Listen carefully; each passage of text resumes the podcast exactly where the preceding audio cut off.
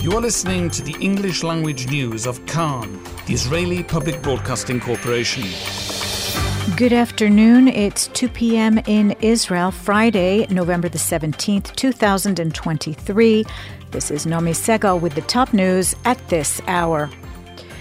Rocket alerts sounded in the past hour in Ashkelon and the Gaza periphery. There were no reports of injuries.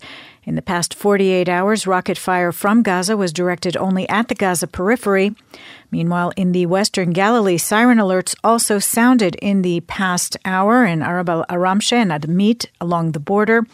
The IDF said shells fired from Lebanon landed in open areas. The IDF retaliated with fire in the direction of the launch. At the military cemetery in Modi'in, the funeral was held this afternoon of Corporal Noa Marciano, who was declared fallen in Hamas captivity in the Gaza Strip. This morning, it was released for publication that the IDF had located her body based on precise information from the Shin Bet and returned it to Israel. The IDF soldier's body was found in a building next to the Shifa hospital in Gaza, near the site where the body was recovered yesterday of captive Yehudit Weiss. Weiss, a 64 year old kibbutz Be'eri resident, was murdered by Hamas terrorists in the Gaza Strip after she was abducted in the October 7th Hamas assault on Israel. Her husband, Shmuel Weiss, was murdered in the couple's home by terrorists on the day of the attack. The Army spokesman stressed that the national mission before the IDF is to locate the missing and return the captives. The IDF is working in full cooperation with the relevant parties to meet this objective, the Army said. Families and supporters of the hostages held in Gaza are continuing their march toward Jerusalem today. Traffic changes are in place on Highway 1 to the capital during the procession. The families are planning a rally in Jerusalem tomorrow night. As the IDF continues to operate in the Gaza Strip, a Palestinian newspaper reported that Israel assassinated the head of the Hamas Shura Council, Ahmed Bahar, a prominent religious figure in the terror group. IDF forces operating in the strip raided an Islamic Jihad position and discovered heavy rockets, drones, and weapons. In another mission, security forces killed Hamas operatives who were hiding in an area of a school and seized weapons. IDF aircraft overnight hit several targets in the enclave. In the north, IDF forces hit Hezbollah targets in Lebanon this afternoon. Fighter aircraft destroyed several infrastructure targets, a weapons storehouse, and a military structure. The IDF also hit a terror squad near Arab al Aramshe in southern Lebanon.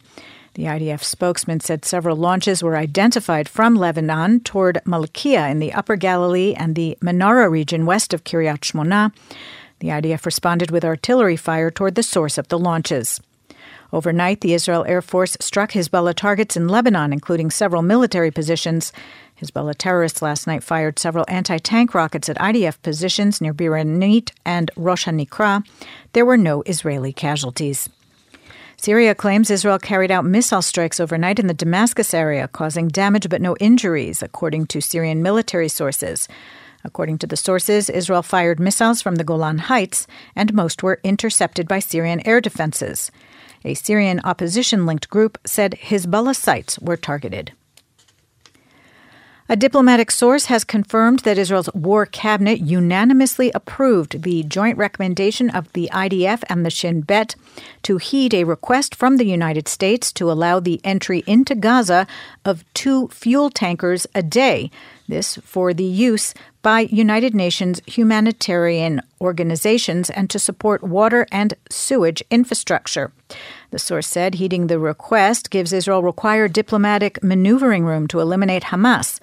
The UN will transfer the tankers via the Rafah crossing between Egypt and the southern Gaza Strip to ensure the fuel does not reach Hamas. In a related development, U.S. Secretary of State Antony Blinken spoke last night with National Unity Party leader Benny Gantz, a minister in the War Cabinet. The two discussed the issue of hostages and increasing humanitarian aid to the Gaza Strip.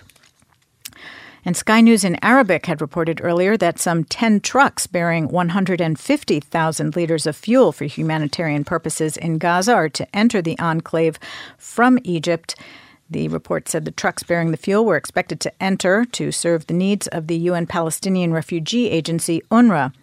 There has been no other confirmation of that report, though, as we said, the, it has been confirmed that Israel War Cabinet did agree to the entry of two fuel tankers daily. At an IDF roadblock near Hebron this morning, a shooting attack with no injuries. A terrorist drove a car into a cement block, and another terrorist got out and opened fire at reservists posted at the roadblock. The forces returned fire, killing the two assailants. There were no Israeli casualties. In Hebron overnight, Israeli security forces mapped out the homes of the three terrorists who carried out yesterday's shooting attack at the tunnels roadblock south of Jerusalem in a first step toward demolishing the houses. In yesterday's attack, Corporal Avraham Fetena, aged 20 of Haifa, who served in the Erez battalion of the military police, was killed, and five other people were wounded. The three terrorists were killed in exchanges of fire with security guards at the checkpoint. In Azerbaijan, a suspected terrorist attack targeting the Israeli embassy in Baku was thwarted last month. According to reports, an Iranian citizen was recently arrested near the embassy compound. A Kan reporter says that since the outbreak of the Israel Hamas war, there have been several warnings of attacks against Israeli missions abroad. This reminder Kan Moreshet will operate as a quiet channel over the Sabbath, only airing an alert in the event of rocket fire. The range is nationwide. It is also possible to leave the Homefront command portal open on a computer at home with personalized preferences for geographic regions. The weather outlook local rain, mostly light in the north and along the coast. Tomorrow, warmer, mostly in the hills and inland. Chance of local rain.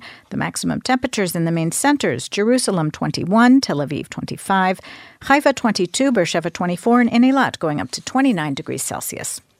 That's the news from Kan Reka, the Israeli Public Broadcasting Corporation. Join us at 8 p.m. Israel time for our one hour news program. You can tune in at 101.3 FM, the Kan website, and the Kan English Facebook page.